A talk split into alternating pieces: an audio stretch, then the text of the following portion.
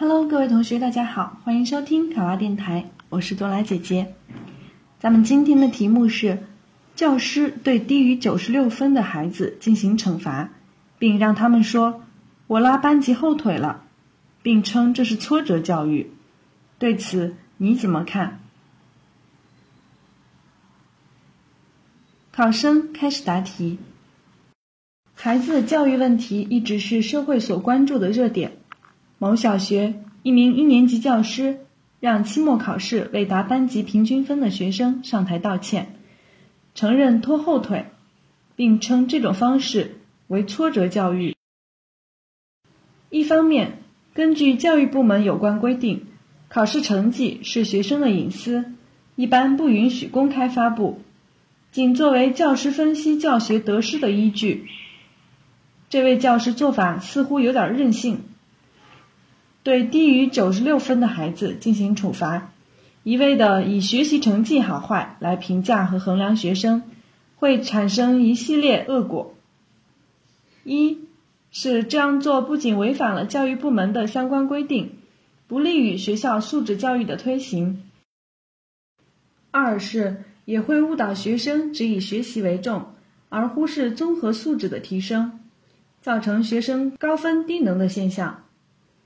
三是，更会对学生的自尊心造成严重的伤害，从而导致学生产生逆反心理而厌学等。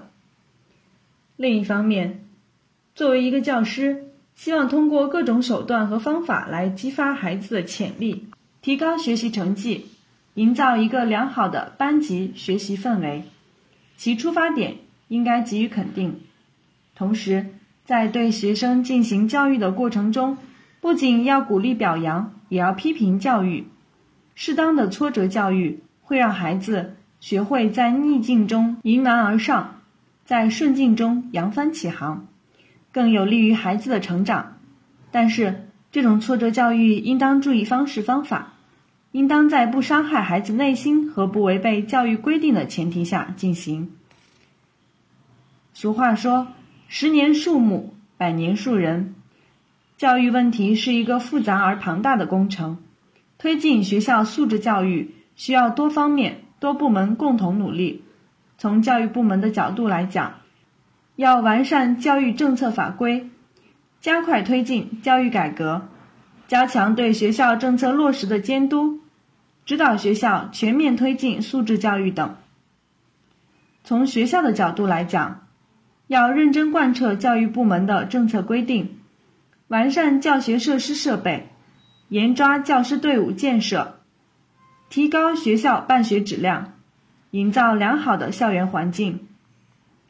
从教师的角度来讲，要恪守教师的职业道德，不断提高教学水平，以人为本，因材施教，努力提高学生德、智、体、美、劳等综合素质。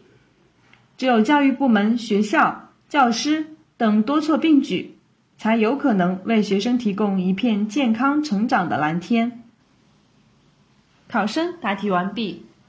想要获得本题的思维导图以及更多的公考资讯，请关注“考拉公考”微信公众号。上考拉，考上啦！我是多拉姐姐，咱们下期再见。